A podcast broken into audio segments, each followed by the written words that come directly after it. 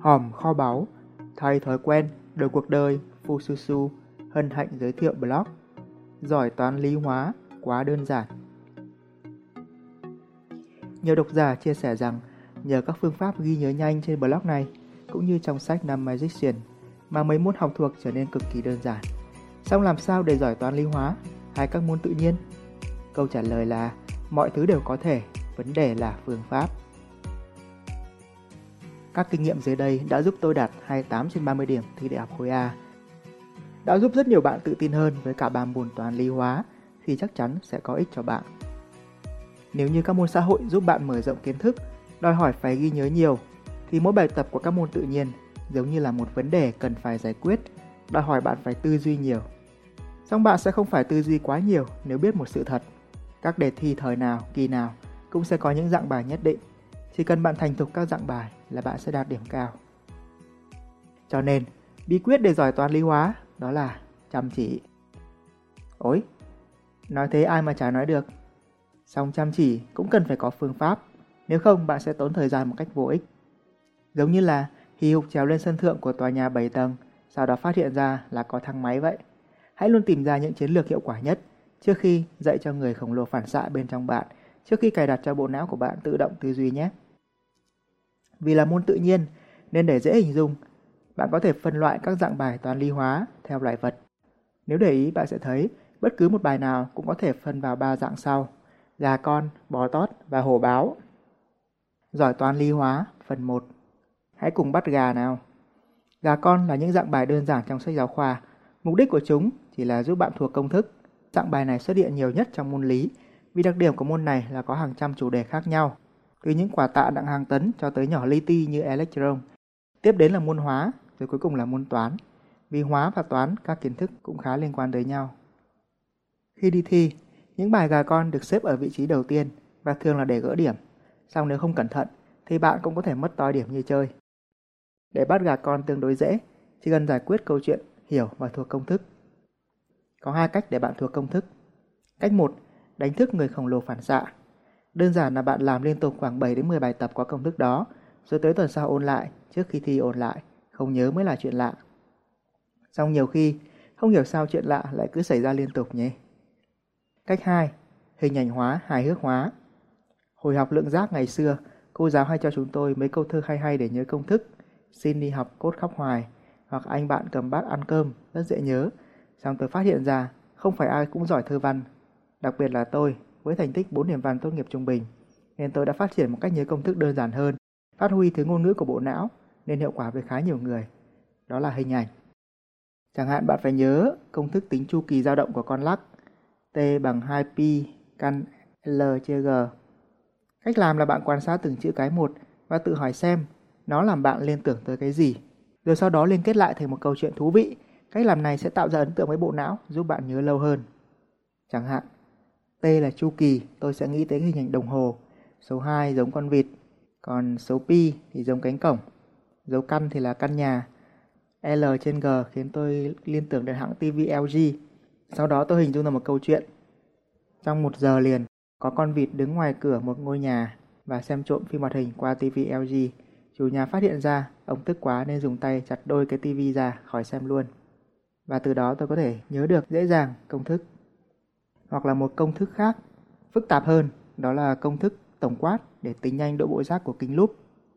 Ở đoạn này, tốt nhất là bạn lên blog Fususu sẽ có minh họa bằng hình ảnh rất độc đáo và dễ nhớ.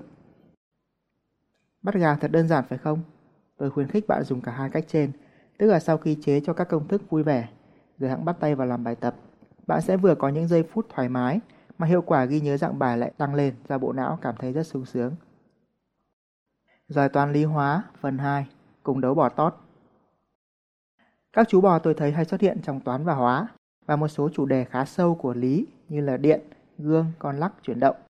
Vì sao là bò? Vì đúng là chúng châu bò hơn thật. Không những bạn sẽ phải thuộc nhiều công thức hơn mà còn phải phối hợp chúng thật nhuần nhuyễn và thi thoảng nếu làm sai ở một khâu nào đó là đau điếng người y như bị bò húc.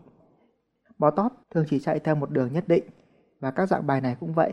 Chúng cũng có quy trình nhất định để giải. Nếu bạn thành thục quy trình đấu bò tót tam giải dưới đây thì cho dù có xuất phát điểm thế nào thì 8 9 luôn nằm trong tầm tay bạn. vì sự thật là dạng bài này chiếm đa số điểm trong bài thi. Quy trình tam giải để giỏi toán lý hóa. Để chuẩn bị tốt nhất cho quy trình này, mỗi môn bạn cần phải có một bộ sách hay, phân loại dạng bài từ dễ đến khó, cập nhật đề thi gần đây và quan trọng là phải có giải, càng chi tiết càng tốt. Chọn sách nào tốt nhất thì bạn nên tham khảo thầy cô để được cập nhật. Còn bộ sách của tôi thì dùng cách đây hơn 10 năm rồi, chắc là khó tìm lắm. Ngoài ra hãy chuẩn bị một đồng hồ bấm giờ, một cốc nước ấm. Lúc này bạn đã sẵn sàng để cài đặt dạng bài này vào não bộ. Và khi đi thi, người khổng lồ não bộ sẽ tự động giúp bạn. Bước 1. Thử giải. Bạn hãy bấm đồng hồ 5 phút và cho phép mình thử giải bài đó trên nháp. Lúc này có hai tình huống xảy ra. Trường hợp A, nếu bạn giải thành công, bạn có thể chuyển qua bước 3. Trường hợp B, nếu thời gian hết mà vẫn không giải được hoặc không có hướng giải thì không phải là bạn không thông minh mà đơn giản là bạn chưa biết cách mà thôi. Đừng cố giải tiếp, hãy chuyển qua bước 2. Bước 2. Học giải Lúc này đơn giản là dở sách giải ra và xem. Nhưng nhớ là xem thôi chứ không phải chép. Chép giải hoàn toàn khác với học giải. Chép giải là bạn nhìn tới đâu chép tới đó. Chép xong thì gặp sách lại. Cách làm này chỉ có một lợi ích duy nhất là trả nợ cho thầy cô giáo chứ không giúp ích cho bạn về lâu về dài. Còn học giải thì khác. Học giải là bạn mở sách ra, đọc kỹ từng đoạn, xem tại sao mình không làm được, sau đó đóng sách và tự làm lại. Trong quá trình làm, nếu quên, bạn có thể mở ra xem tiếp rồi đóng sách lại. Đây chính là quá trình các liên kết neuron thần kinh hình thành trong bộ não của bạn. Bạn đang học hỏi cách làm. Hãy nhớ, chép giải mới xấu, chứ học giải không xấu. Người ta có câu, đừng phát minh lại cái đèn dầu. Nếu bạn không giải quyết được một vấn đề nào đó, thì đơn giản là bạn chưa biết cách làm mà thôi. Nếu đã có sẵn cách làm, tức là sách giải, tại sao bạn không học hỏi để làm cho nhanh hơn và dành sự sáng tạo của mình để tìm ra cách làm nhanh hơn? Bạn có thể dành 3 tiếng đồng hồ để giải quyết một bài toán duy nhất, để rồi sau đó đi khoe với bạn bè. Cũng sướng đấy. Nhưng chuyện gì xảy ra nếu bài đó không bao giờ có trong bài kiểm tra? Tôi thì thích dành 3 tiếng để cài đặt thành công từ 5 đến 7 dạng bài khác nhau. Để rồi đi thi, tôi sẽ có cơ hội đạt điểm cao nhiều hơn. Bước 3. Giải lại. Hãy tìm thêm ít nhất 3 bài nữa tương tự, thậm chí nhiều hơn thì càng tốt, và giải thử cho tới khi bạn cảm thấy không cần phải suy nghĩ nhiều khi làm. Và cũng nên bấm giờ để thấy rằng mỗi lần làm bạn sẽ làm nhanh hơn. Cảm giác đó sẽ kích thích bộ não và gia tăng sự tự tin của bạn. Đây là giai đoạn bạn làm cho các liên kết neuron thần kinh bền chặt để hình thành phản xạ lúc đi thi. Lúc này cốc nước phát huy tác dụng, mỗi lần bạn hoàn thành, hãy tự thưởng cho bản thân một ngụm nước và một hơi thở sâu. Đó là quy trình tam giải để thành thục một dạng bài.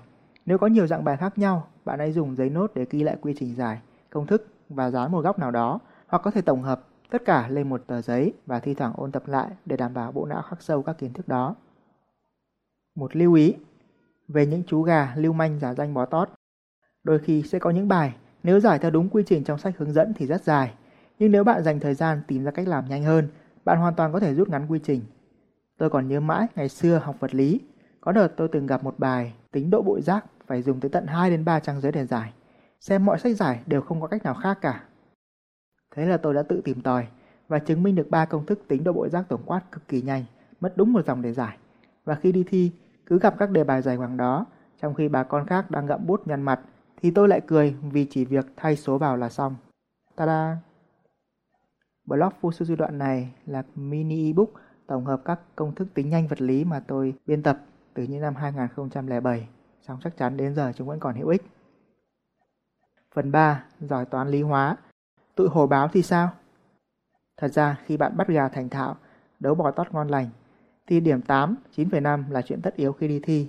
Còn để được điểm 10 tròn chính, bạn cần phải xử lý được tụi hổ báo này. Tôi gọi chúng là hổ báo vì ngày xưa ở lớp, mỗi lần anh em nào giải được bài khó là mắt cô chủ nhiệm sáng quắc, còn ba con ở dưới thì ồ lên. Wow, hổ báo đây. Hổ báo cũng có hai dạng, một là những bầy báo con, hai là những con hổ chúa. Nếu bạn để ý và quan sát, những bài toán khó thường sẽ có hai dạng. Một là sự lai ghép của các dạng bài bạn đã biết với nhau. Hai là sự tùy biến của một bài cơ bản nào đó bằng cách giấu ẩn hoặc thủ thuật tinh vi để che mắt bạn. Hổ chúa có khác rất là nham hiểm. Để xử lý được đồng báo con này, bạn chỉ cần nắm một nguyên tắc hoạt động của não bộ, đó là nó thông minh hơn bạn nghĩ. Khi bạn luyện thành thục tất cả những bài bó tót, não bộ của bạn sẽ phản xạ cực nhanh với tất cả các dạng bài phổ biến, thì sẽ có một điều kỳ diệu xảy ra. Nó bắt đầu phân tích được những dạng bài lai ghép với dạng cơ bản. Một bầy báo con chỉ có sức mạnh khi chúng tập hợp lại. Một khi bạn đã tách được chúng ra, thì xử lý từng con rất dễ. Cho nên, hãy thành thục đỡ bò tót, thì lũ báo con sẽ trả là gì. Còn những con hổ chúa, chúng rất tinh khôn nên thường chẳng có quy trình cố định. Do vậy, bạn cũng phải cáo già một chút, tức là bạn chủ động săn lùng chúng thay vì bị vố bất ngờ. Tốt nhất là bạn hãy sưu tập các bài sao, bài khó làm trước ở nhà, càng nhiều càng tốt. Để rồi khi thi, bạn sẽ bình tĩnh đối diện và nếu may mắn thì gặp lại một chú hổ quen thuộc ngày nào. Vậy là bạn đã có trong tay đầy đủ bộ công cụ để từng bước nâng điểm số các môn tự nhiên của mình lên mức 8, 9, 10 rồi. Còn lại chỉ là hành động mà thôi. Hãy nhớ, chỉ có hành động mới đem lại kết quả. Hãy hành động, just do it. Hãy bắt đầu tìm kiếm những cuốn sách hay và cấy cuốc. Khi sách nhăn nheo là dấu hiệu cho thấy bạn đã bắt đầu thành thục rồi đấy. Bên cạnh đó, một số bạn cũng chia sẻ rằng khả năng xử lý và tính toán của mình rất chậm. Vậy thì đơn giản là cải thiện nó thôi. Gần đây, tôi vừa mới hoàn thành một ebook nhỏ hướng dẫn cách tính nhẩm nhanh, sẽ giúp bạn không những làm bạn bè người thân lắc mắt, mà còn có thể tăng khả năng xử lý những vấn đề liên quan đến logic, sâu chuỗi vấn đề nhanh hơn chỉ sau một tuần luyện tập. Ở đoạn này trên blog Fususu, bạn có thể để lại email và nhận ebook luyện tính nhẩm nhanh, bạn bè tròn mắt. Nói chung, học hành làm việc ra quyết định, làm gì bạn cũng phải dùng tới não. Thượng đế ban cho tôi, cho bạn, cho chúng ta có bộ não tiềm năng tương đương, chỉ là ngài quên gửi hướng dẫn sử dụng mà thôi. Nếu được tối ưu, bộ não sẽ giúp bạn thành công trong mọi lĩnh vực. Đó là lý do tôi cho ra đời bộ sách 5 Magician. Nếu một người có trí nhớ, cũng cá vả như tôi có thể nhớ được dãy 512 số, gần đây là 1000, giải quyết những tập đề cương dày cộp, đạt 28 trên 30 điểm thi đại học thì không có gì là không thể. Tất cả những gì bạn cần là chìa khóa để giải phóng sức mạnh não bộ. Còn chờ gì nữa, hãy tìm hiểu về năm Magician và đọc thử ngay bạn nhé. Mong tin tốt lành. Tái bút Để Fususu tiếp tục sáng tạo, bạn có thể tài trợ cảm hứng bằng một thử thách nho nhỏ. Hãy Google từ khóa giỏi toán và tìm bằng được blog này, bấm vào đó quay lại đây để comment vị trí. Cảm ơn bạn lắm lắm.